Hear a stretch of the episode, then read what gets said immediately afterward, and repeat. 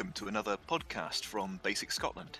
These are a series of brief snapshots about less talked about topics within pre hospital care in Scotland, and some deep dives into some more specialist areas with experts from a variety of disciplines. My name's Dave, I'm an Army surgical trainee, a basics responder, and a mountain rescue doctor based in Pitlochry. Today, joining me is Ian Craighead. Ian is a GP in Dingwall, having moved there from Orkney originally. He's worked overseas in Nepal and in that far flung place of England. He's a basics responder and works with the PICT, the pre hospital immediate care and trauma team based in Inverness. And he's also the team doctor for Ross County Football Club, although I guess that's on hold at the moment with COVID. So today he's come on to chat to us about the logistics of responding for basics and how to get involved. Welcome, Ian. Many thanks for joining us. Thank you, Dave. It's good to be speaking to you. So I guess the first question is how did you get started? What sort of lured you into this? I guess my first thoughts about becoming involved in pre hospital care go right back to working in West Oxfordshire. I recall being a, a, young GP and being called to see a patient who'd fallen off the roof of a thatched cottage. And I remember the patient was sitting on the ground and just mumbling with his head between his legs. And I called an ambulance, but I had no equipment with me. And, and I looked at him and I thought, surely he'll get better and eh, surely it's not that bad. And the paramedic arrived after a short time, eyeballed him, and said, Look, doc, this is a really serious situation. I think he's really hurt. And I, that realization that that paramedic could see and assess the situation so accurately made me feel quite inadequate. And the patient sadly died of his head injury and the practice was uh, gifted money from his funeral and I used that money to go on a basics course and actually train in pre-hospital care and equip myself. So it was a hard learning, but that's what spurred me on to start working in pre-hospital care. I did various jobs and then found myself in Orkney working with Kirsty Cole, who is a basics trainer. And Kirsty was really keen to set up a formal system of responding on the island. And so uh, we together set up a basics scheme in Orkney, which was a really supportive environment to begin with, a small ambulance service and a team who were keen to help us out and to guide us in our early days. Sounds like a great place to start. I guess the, the sort of the attraction of pre-hospital care means that, that there are lots of people who have a vague interest in it. What are the sort of downsides about you know getting started? What what are the things that, that you'd encourage people to think about before they pile in all guns blazing? Yeah, I think you need the time to respond or the, the time and the availability. If you have young children, it's very hard to just drop everything and go. And the point that I started responding was the point when the children were at secondary school. So you could leave them unattended. So that's important. It takes patience. There's a delay in getting on a basics course. There are delays in un- understandable delays in getting your kit together. There's time to be taken to speak and get to know the local ambulance service, and I would really strongly recommend doing that. And so the whole process does take time. And I think it's important just to take that time, prepare well, and when you commit to it, to, to stick with it. Because certainly when you look at the financial commitment that the Sandpiper Trust make, it's, it's a very significant one. And we need to honour that and be available for a significant period of time if we become responders. Yeah, I, it's always sort of easy to say that things will work and not actually quite understand the burden that's on it. And I guess it's quite difficult if you you know if your day job is becoming more and more stressful, you you've got more things that actually pay the wages. Trying to carve out a space for responding is is not always easy.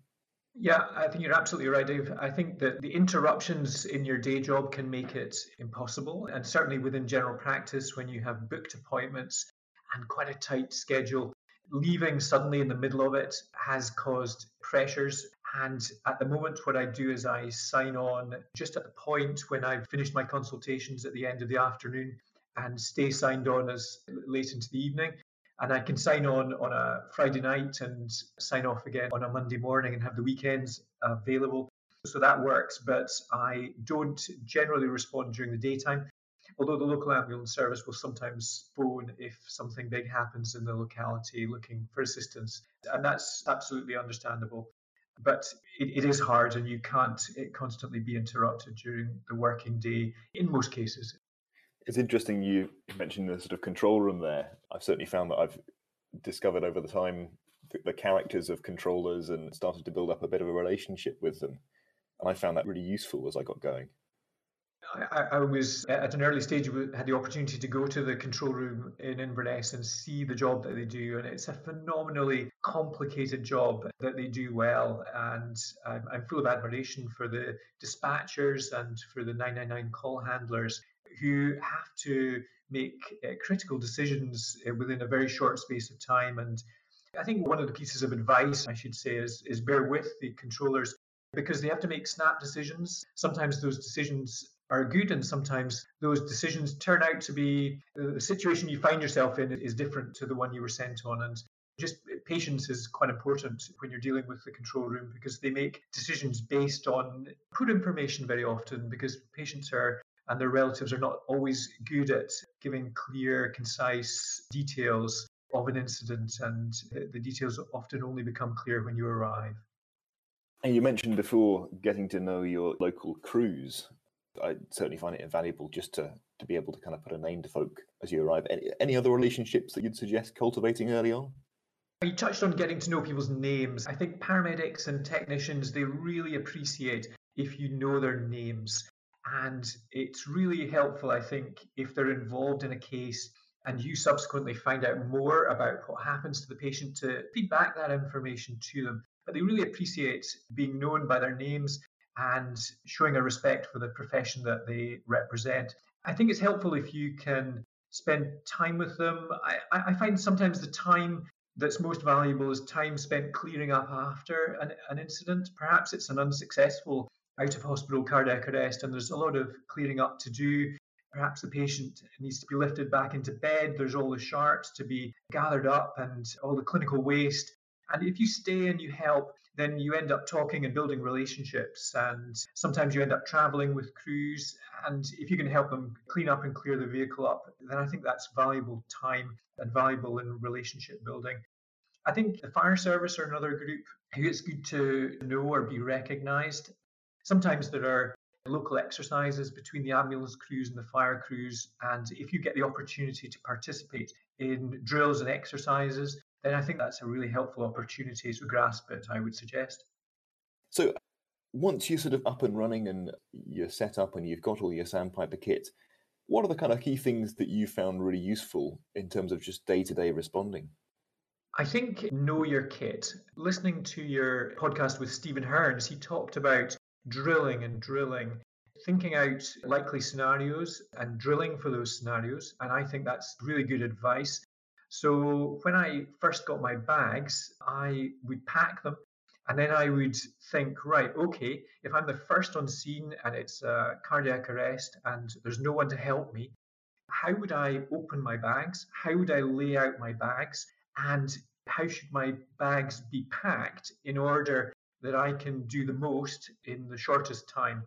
I think that's really, really helpful. So, making sure that your defibrillator is close by and your airway breathing kit is probably all in the same bag is really helpful. You can't do everything on your own, but if you can get the defibrillator quickly applied and clarify whether you've got a shockable rhythm, that's really helpful. And then if you can subsequently move on and manage the airway Again, just by staying perhaps at the patient's head with your kit on the left and on the right is really helpful. So, drilling and checking, thinking through the scenarios, and packing your kit accordingly, and just taking time to learn from jobs and to make amendments and adjustments to your kit as you see in experienced cases. I guess it's one of those things as doctors we're often not the greatest about really being in and amongst the kit, whereas the responders from the sort of paramedic and nursing backgrounds do a little bit more in terms of hands-on with kit day to day, and probably better drilled at, at looking after stuff and that kind of kit husbandry. I think you're absolutely right. There's a discipline in looking after the kit, in checking expiry dates of drugs, And the familiarity of doing the check leads you to understand how your kit is packed in a much better way. So I use the I, on the last day of the month, I take my kit apart and look at it all, check all the expiry dates, go through all the drugs, and replace anything that needs to be replaced, but do it on a monthly basis. And I think that's essential for getting drug expiry dates and fixing that, but it's also good for kit familiarity. What's your feel for the sort of case mix? I certainly thought originally that I was going to be doing nothing but trauma, and I, it's not always been the mm. case. Yeah, I set out with a similar expectation, but actually, I find 60 to 70% of the cases are medical cases. So, as a GP, that's fine. I feel comfortable in that role. But yeah, like you, I was surprised that there wasn't more trauma, but, very often it's medical. It does depend where you live. In, in Orkney, the cases, the medical cases made up a, a high proportion. And that was partly because at the time I was responding, there was only a single ambulance in the evenings and at weekends. So if the ambulance was out, the ambulance was out. And if a call had been triaged to 999, they would ask us to attend, and that was fine. So the proportion of medical cases was higher. Now I live, I live close to the A9, so there are more road traffic accidents. So a greater proportion of those cases are trauma cases. So it does depend where you live and the situation with your ambulance service. Okay, I'm going to get you to sort of walk me through a case from getting that initial phone call from control and just kind of pick out things that you think are important as we go. Uh, so at the moment, I would receive calls by mobile phone. So you'd get a call from the control room asking if you were available to attend. So once you've confirmed your availability, they'll give you a, a short précis of the case as they understand it, and they'll send the information through to a transponder. It's a smart mobile phone with software on it that gives you clinical information about the patient and it gives you information about the location and uses a GPS system to guide you to the site of the accident or the incident. So you then need to get in your car. I'm a doctor, so I can use a green light, which can be helpful. It doesn't allow you to break any road traffic laws. You have to stay within the law, but it does allow you to get out of junctions sometimes where there's traffic congestion. People will give way to you. And it's also a useful marker if you arrive early on scene as to who you are and what you're doing there. So you need to drive carefully. It's easy to be so pumped up with adrenaline that your driving can become risky. So you must maintain a calmness and a concentration on your driving. You've got to get there safely because if you have an accident, it's going to take a very long time for anyone to come to your aid if there is another accident going on. So drive carefully. When you arrive at a scene, you've got to just approach the scene slowly and with care. A serious road accident is a scene of crime potentially and will be investigated by the police. Over and above that, it, it may well be unsafe, particularly if you're there early. So think very carefully about how you approach the scene. Park yourself off the road if you can. Park yourself well away from the accident scene if you can, and so that you're not in any danger, and ensure that you don't block the arrival of the fire service and police and ambulance vehicles. So taking time to put your PPE on is important. I tend to do it before I get into the car. When you arrive on a scene, particularly if you're first there, there's an expectation that people have that you'll spring into action immediately. And if you stop and you start putting your boots on and you start putting your trousers and your jacket on, it causes frustration. So probably it's best to dress before you get in the car, but make sure your PPE is appropriate and then just take time just to think and look at the scene. Safety is paramount, and just trying to get an overview of the scene. If you're not first there, speak to the police who will be uh, on the outer cordon and just ask them where you should park. And they, will give you a description of the scene and tell you where to park. If everyone is there, the fire officer would be the next person, and they'll usually direct you to the ambulance crews and look for the paramedic who is in charge and speak to them and ask them. And my opening gambit is always, you know, what can I do to help you? So you're there to try and supplement the service that they provide and to be their help and their aid. So, what can I do to help? Is, is certainly the opening gambit that, that I would advise using. That's really interesting. It sort of sets up the tone of everything that happens from that point onwards. I think, particularly with crews that you've not worked with before, uh, there's often a degree of confusion about who you are and, and what you're doing there. Most definitely. I think I introduce myself by my first name. I say, I'm Ian, I'm a doctor with Basics Scotland.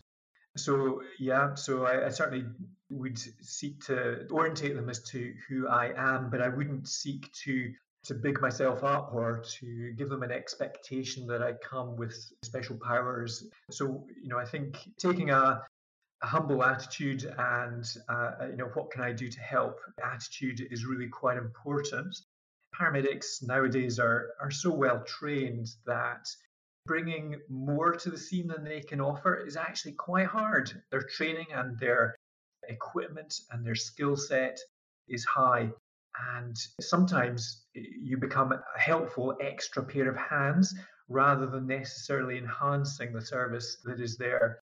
So I think introductions are, are very important in how you set the scene. The other thing I've been trying to get myself in the habit of doing is giving a little bit of an update back to control before I get stuck in amongst the nitty gritty. Mostly because I find that my, my attention gets diverted onto the, the interesting squishy bits and away from the whole scene picture. Uh, yeah, it's good advice. It's advice perhaps that I need to take rather than to give. I've recently been given a, an airwave radio. W- without an airwave radio, speaking to control if you're using your telephone is practically quite hard to do because the telephone number that we have, certainly for the AR desk in North Queensferry, isn't answered immediately. And you may not have the details for the local control room. So having an airwave radio actually makes that an easy process because you can simply put a call back in. But I haven't been in the habit of doing that except when there are ambulance crews on scene who can use the callback facility on their radio. I think what's terribly important in our local area is feeding back to the receiving hospital what they can expect. Certainly, Raigmore Hospital are easy to contact and they really appreciate the heads up on what's coming their way. And in particular, they need time to assemble a trauma team if the patient requires it. And the more advanced warning that you can give of that, the better.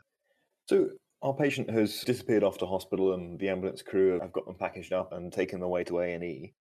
As a responder, that sort of leaves you almost a little bit swinging in the breeze. What are your tips for kind of managing that come down after a job? I think looking to your kit and seeing what's been depleted from your kit Sometimes you can immediately replace what you've used by asking the ambulance crews, and sometimes you actually need to stop and can no longer respond because you've lost critical bits of kit that need to be replaced before you can sign on again. So, thinking about the kit is a helpful mechanical way of processing a case. I tend to go home and write up the case. So, it, that's an interesting process because I often leave the scene thinking, yeah, that was I did I did okay. That that was that was quite a good job. And as I sit down and I think about the case, I start to have some doubts about how I performed, and I start to realize that there are things that I might have done that I didn't do, things that I did do that I perhaps shouldn't have done, and it tends to raise quite a few questions in my head. So the more traumatic the case, the, the more questions I tend to have.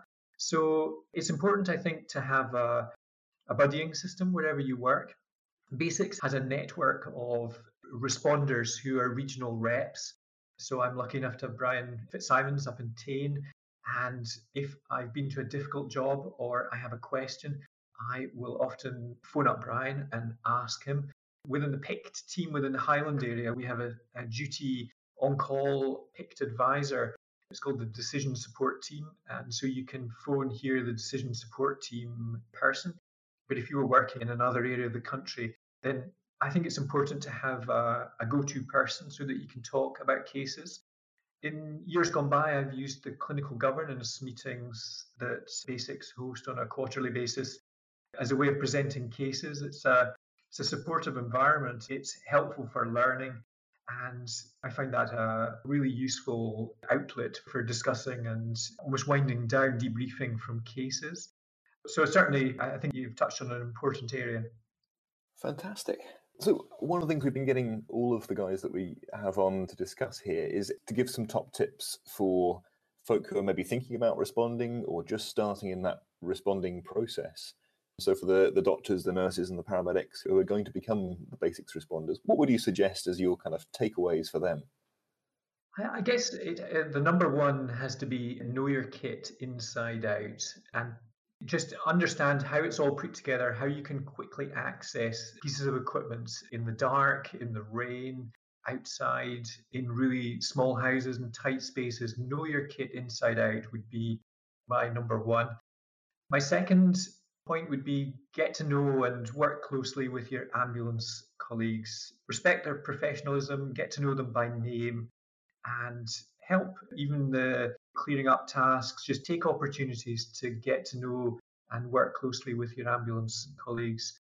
And I guess the third thing I would say is stick with it. Stick with it in the long term.